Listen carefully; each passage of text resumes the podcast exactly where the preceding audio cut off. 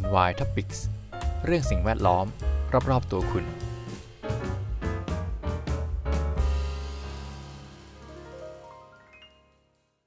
สวัสดีครับ ยินดีต้อนรับเข้าสู่รายการ NY Topics กับผม พีทัศถิพันธิพักดีครับ วันนี้ขอต่อเนื่องจาก EP ก่อนเลยนะครับ ก็คือเรื่องเกี่ยวกับโครงการกังหันลมสีเทาที่จังหวัดมุกดาหารนะครับ ก็เขาโพสต์ค่อนข้างถี่เลยนะครับ ช่วงนี้ก็มีความเคลื่อนไหวอยู่ แต่ผมขออัปเดตไล่ๆไปแล้วกันนะครับ วันนี้ก็จะเป็นโพสต์ของวันที่ 9 เป็นต้นไปนะครับ ก็อย่างที่ part ก่อนได้เกริ่นค้างไว้นะครับ ว่าเขามีการเหมือนลงประชามติกันเอง แบบอีกรอบหนึ่งนะครับทำแบบไม่เป็นทางการมั้งผมคิดว่านะ เพราะว่ามันไม่ได้มีพวกคณะกรรมการบริษัทอะไรเข้ามาด้วยนะครับ ก็เป็นการคุยกันเองในหมู่คนในชุมชนนะครับ ย้อนกลับไปเกี่ยวกับการทำประชามติที่บริษัทอ้างถึงนะครับเขาก็ทำจัดการประชุมในวันที่ 3 ธันวาคม โดยบริษัทได้จัดทำรายงานประชาคมหมู่ 13 แล้วก็มีชาวบ้าน200คนที่กล่าวไปนะครับ เพื่อยื่นแนบคำขอเข้าใช้พื้นที่ป่าสงวน ซึ่งทางฝั่งนักปกป้องสิทธิเนี่ยได้สันนิษฐานว่าเป็นประชาคมเท็จ เพราะการจัดประชุมเมื่อวันที่ 3 ธันวาคมที่ผ่านมานั้น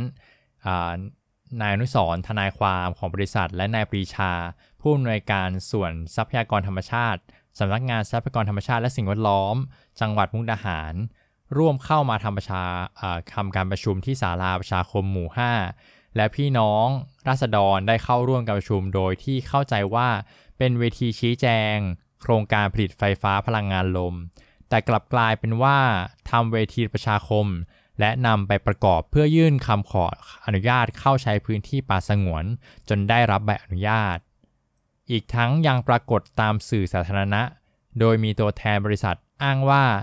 ได้ประชาคมหมู่บ้านทั้ง 3 หมู่บ้าน มีมติเห็นด้วยกับโครงการ และมีรายชื่อผู้เข้าร่วมประชาคมอีกประมาณ 400 คน ที่สนับสนุนโครงการ ทั้งที่ในความจริง ชาวบ้านในพื้นที่ต่างทราบกันดีว่า บริษัทไม่เคยจัดเวทีประชาคมหมู่บ้านเลยแม้แต่ครั้งเดียว และในวันที่บริษัทเข้ามาประชุม มีชาวบ้านเข้าร่วมประมาณ 20 คน ซึ่งชาวบ้านก็ได้อธิบายในเบื้องต้นแล้วว่า ไม่ต้องการให้ตั้งโครงการดังกล่าวในพื้นที่เขตป่าสงวน เนื่องจากพื้นที่ตั้งโครงการ ทับพื้นที่ทำกินของราษฎร และพื้นที่ดำเนินการแก้ไขปัญหานโยบายทวงคืนผืนป่า ที่กรมป่าไม้ทำการตรวจยึดผิดพลาดคลาดเคลื่อน ดังนั้นการที่บริษัทอ้างรายชื่อเกินจำนวนจริง จากวันประชุมนั้น แสดงว่ามีกระบวนการทุจริตร่วมระหว่างบริษัท เจ้าหน้าที่ภาครัฐ และผู้นำหมู่บ้าน โดยการนำรายชื่อชาวบ้านมาสวมใส่หรือลงชื่อในเอกสารภายหลังจากการประชุมชี้แจงข้อมูล ด้วยเหตุนี้นะครับนักปกป้องสิทธิและชาวบ้านจึงจัดการประชุมรับฟังความคิดเห็นหรือประชาคม เพื่อยืนยันเจตจำนงตามสิทธิขั้นพื้นฐานของรัฐธรรมนูญ และยืนยันต่อเทศบาลตำบลคำป่าหลาย ตามมติสภาเทศบาลตำบลคำป่าหลาย เมื่อวันที่ 14 ตุลาคม 2565 ที่สภามีมติเห็นชอบต่อโครงการดังกล่าว แต่มีเงื่อนไขว่าก่อนที่จะดำเนินการต้อง ผ่านประชาคมจากราษฎรในพื้นที่ก่อน และให้เจ้าหน้าที่ป่าไม้ เจ้าหน้าที่สำนักงานทรัพยากรธรรมชาติและสิ่งแวดล้อมจังหวัดมุกดาหาร ร่วมกับหน่วยงานที่เกี่ยวข้อง ออกมาชี้จุดให้ชัดเจนก่อนดำเนินงาน ไม่ให้ทับกับที่ของราษฎร ถ้าไม่เป็นไปตามนี้ที่ประชุมถือเป็นโมฆะและให้ดำเนินการตามระเบียบ ซึ่งการประชุมรับฟังความเห็นหรือการทำประชาคมในครั้งนี้ มีผู้เข้าร่วมประชุมจำนวน 119 คน โดยมีมติเป็นเอกฉันท์115 เสียง ไม่เห็นด้วยกับการตั้งโครงการผลิตไฟฟ้าด้วยพลังงานลม ในพื้นที่ป่าสงวนแห่งชาติ ป่าดงหมู แปลงที่ 2 ท้องที่ตำบลคำป่าหลาย ส่วนอีก 4 เสียงได้แสดงเจตจำนง งดออกเสียงตั้งแต่ต้น เนื่องจากเป็นประธานในการประชุม และเป็นผู้นับคะแนนเสียง ทั้งนี้นักปกป้องสิทธิมนุษยชน กลุ่มอนุรักษ์น้ำซับคำป่าหลาย และชาวบ้าน ในพื้นที่ขอยืนยันว่า จะต่อสู้ให้ถึงที่สุด เพื่อปกป้องที่ดินทำกินที่ถูกแย่งยึด แบบซ้ำแล้วซ้ำเล่า จากนโยบายทวงคืนผืนป่า เพื่อเหมืองแร่ หินทราย สู่ BCG โครงการผลิตไฟฟ้าพลังงานลม ที่ละเมิดสิทธิมนุษยชน ขับไล่ประชาชนออกจากพื้นที่ทำกิน เพื่อยกพื้นที่ให้กับนายทุน ตรงนี้มีการขยายเพิ่มเติมนะที่พาร์ทก่อนผมสงสัยเรื่องเกี่ยวกับเหมืองแร่หินทรายเนี่ยก็คือในอดีตอาจจะมีโครงการทำเหมืองมาก่อนนะครับ แล้วก็ใช้ตัวใช้บริเวณพื้นที่ตรงนี้แหละนะครับที่ที่เป็นพื้นที่ของชาวบ้าน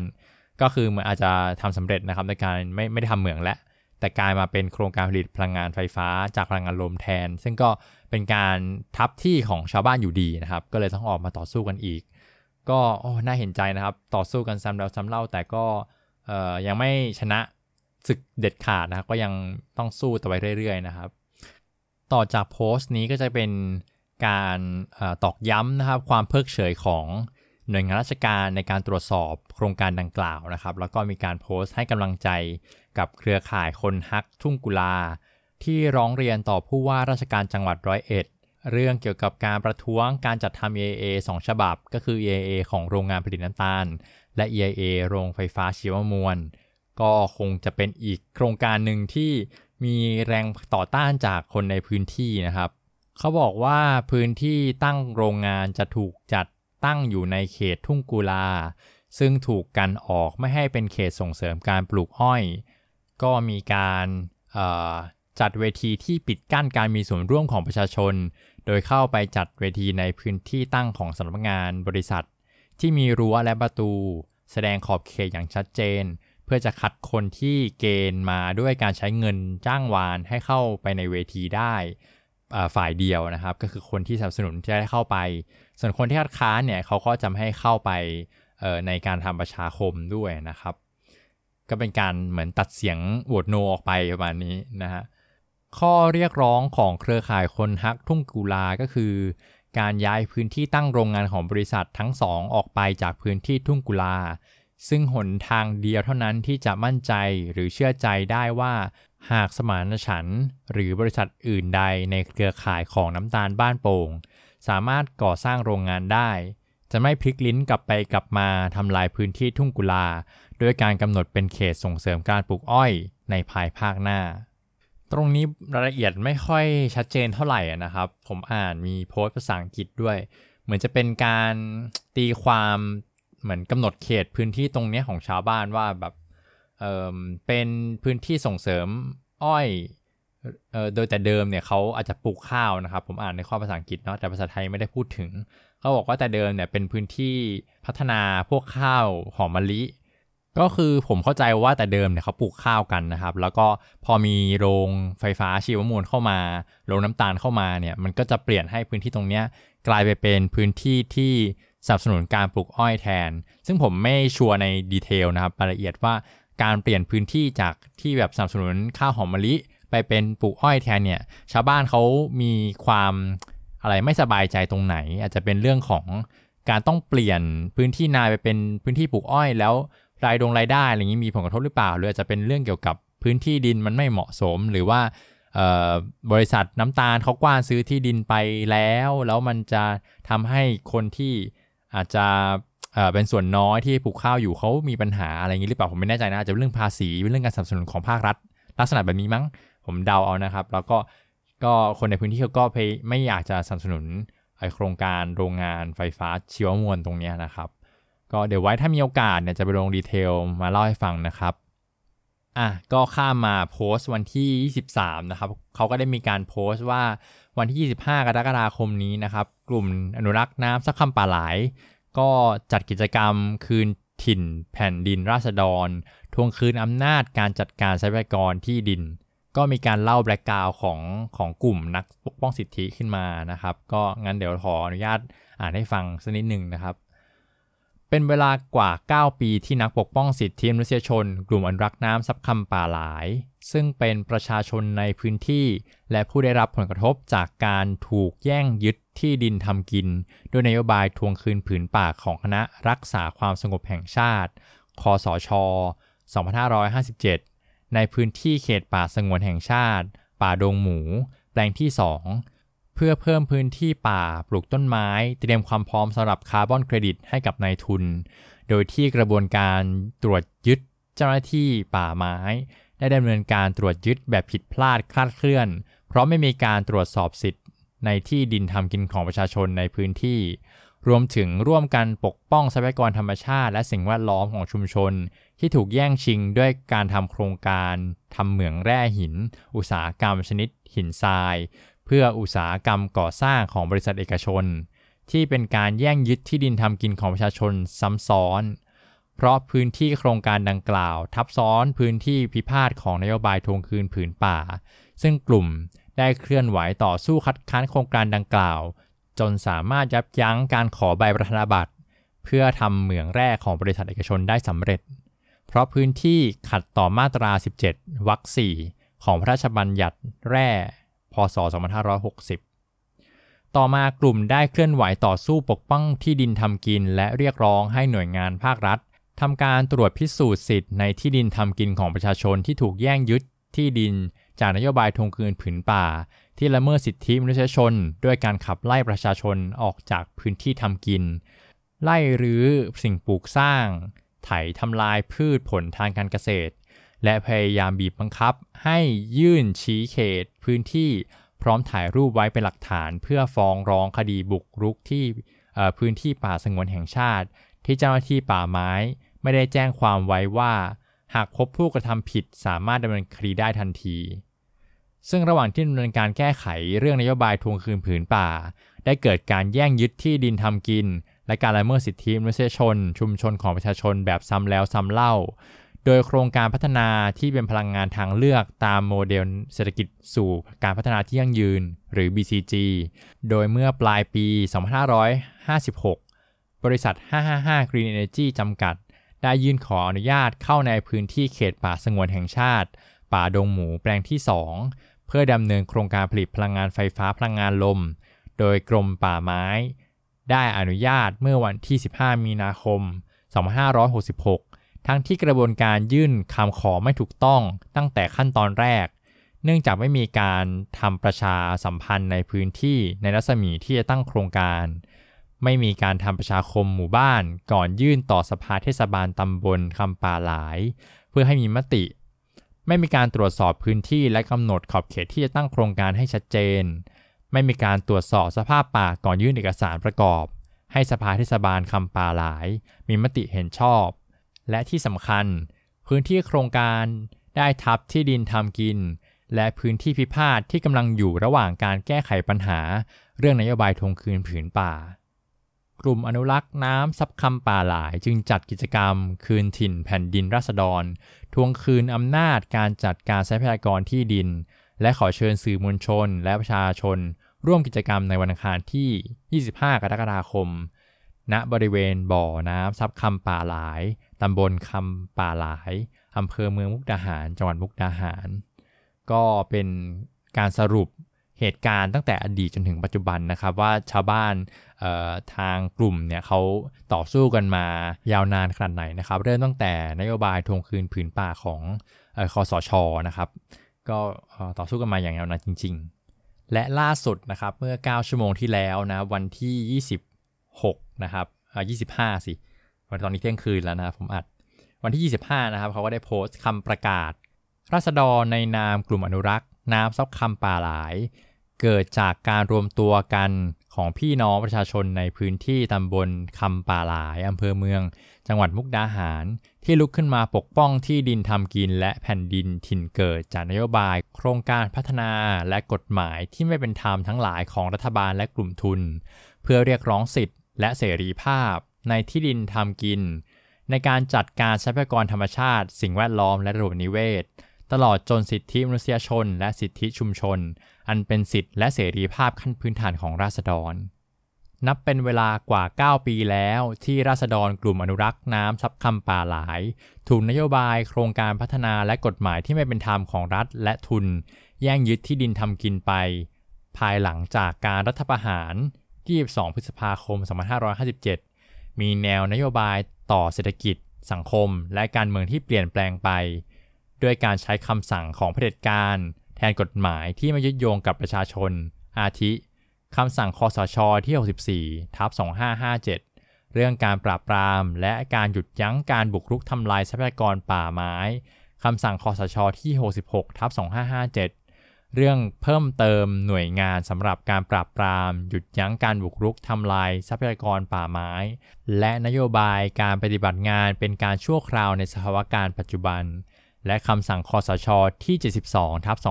2557 เรื่องการแต่งตั้งคณะกรรมการนโยบายเขตพัฒนาเศรษฐกิจพิเศษ ส่งผลให้พื้นที่ 11 ตำบลประมาณ 361,542 ไร่ของ 3 อำเภอที่อยู่ในแนวแม่น้ำโขง คืออำเภอเมือง อำเภอว่านใหญ่ และอำเภอดอนตาล ถูกประกาศเป็นเขตเศรษฐกิจพิเศษจังหวัดมุกดาหาร ที่ถูกจัดลำดับความสำคัญ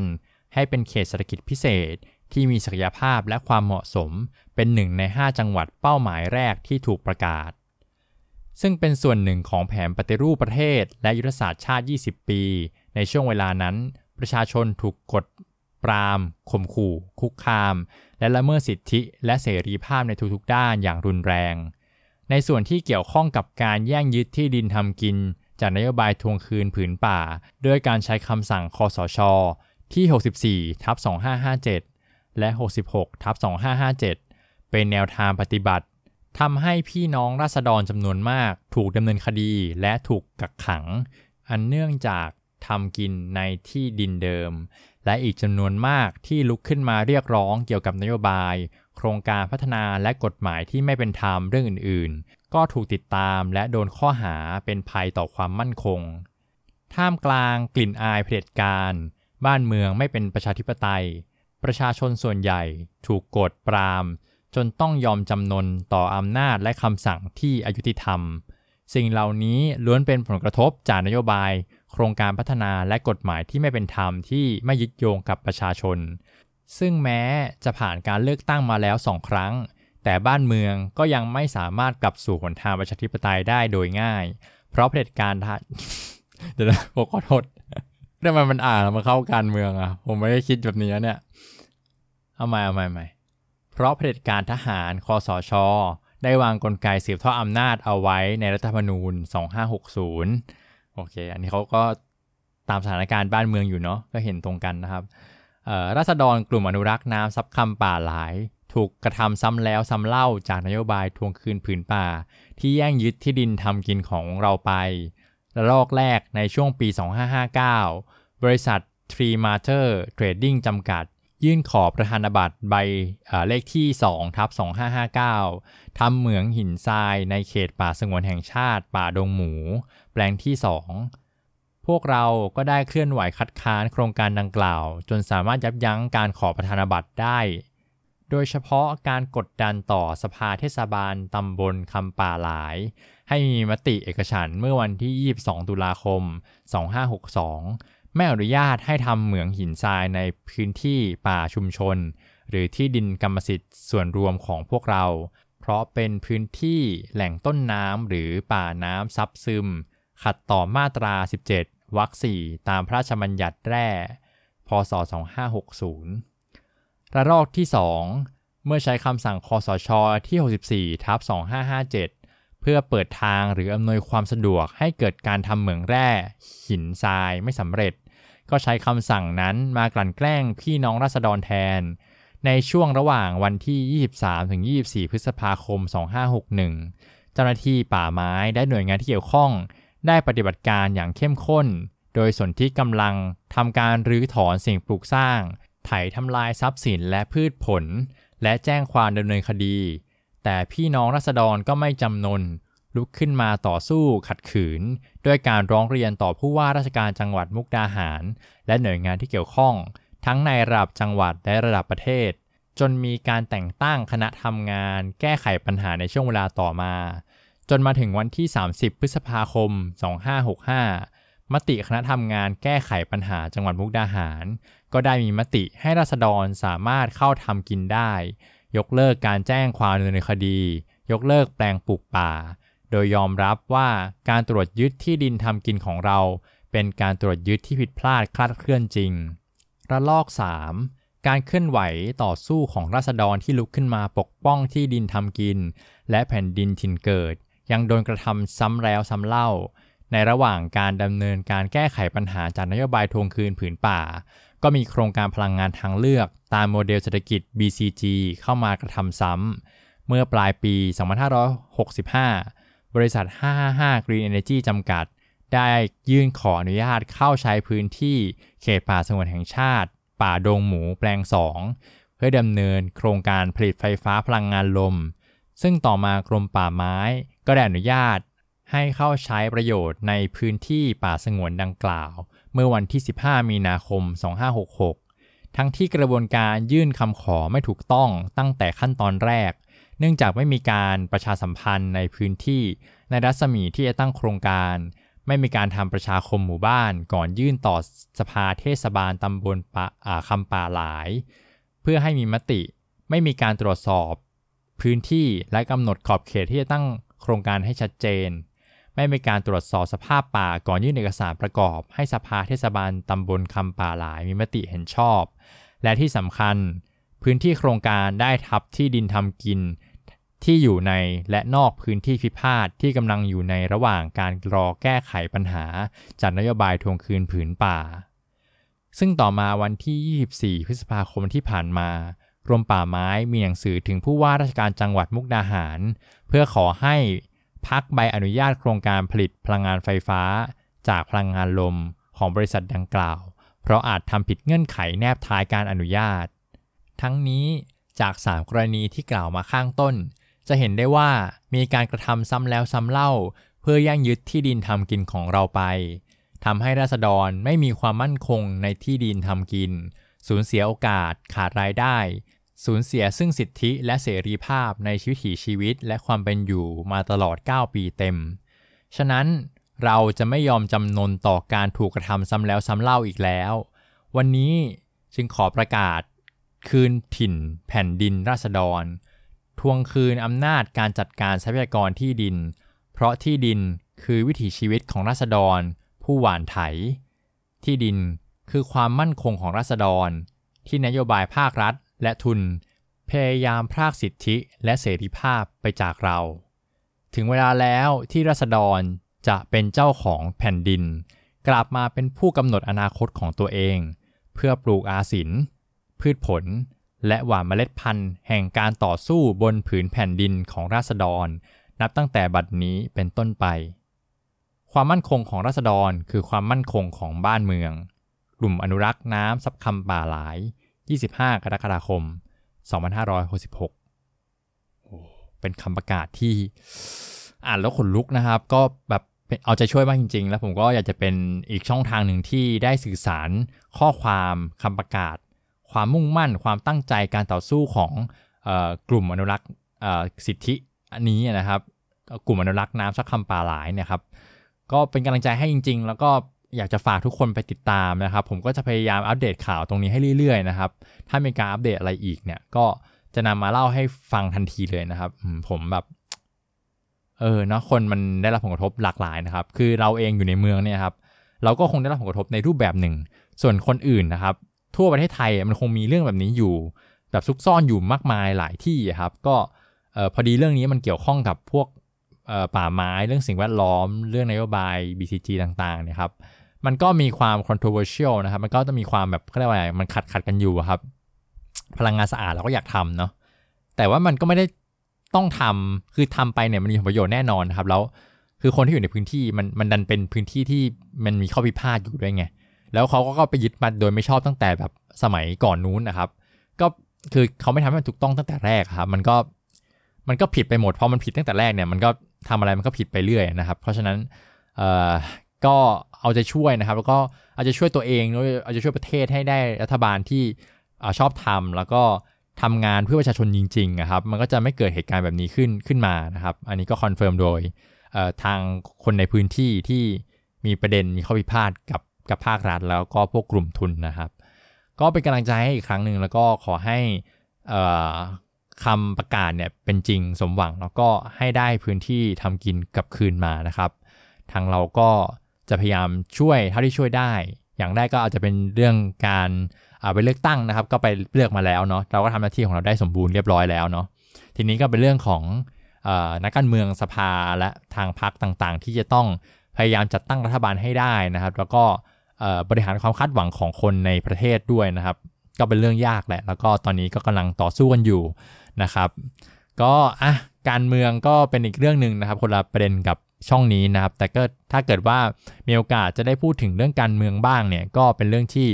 ผมว่าก็ไม่หลุดตีนจนเกินไปนะครับ เพราะว่ามันก็เกี่ยวข้องกันนะทั้งการเมืองเศรษฐกิจสิ่งแวดล้อมเนี่ยมัน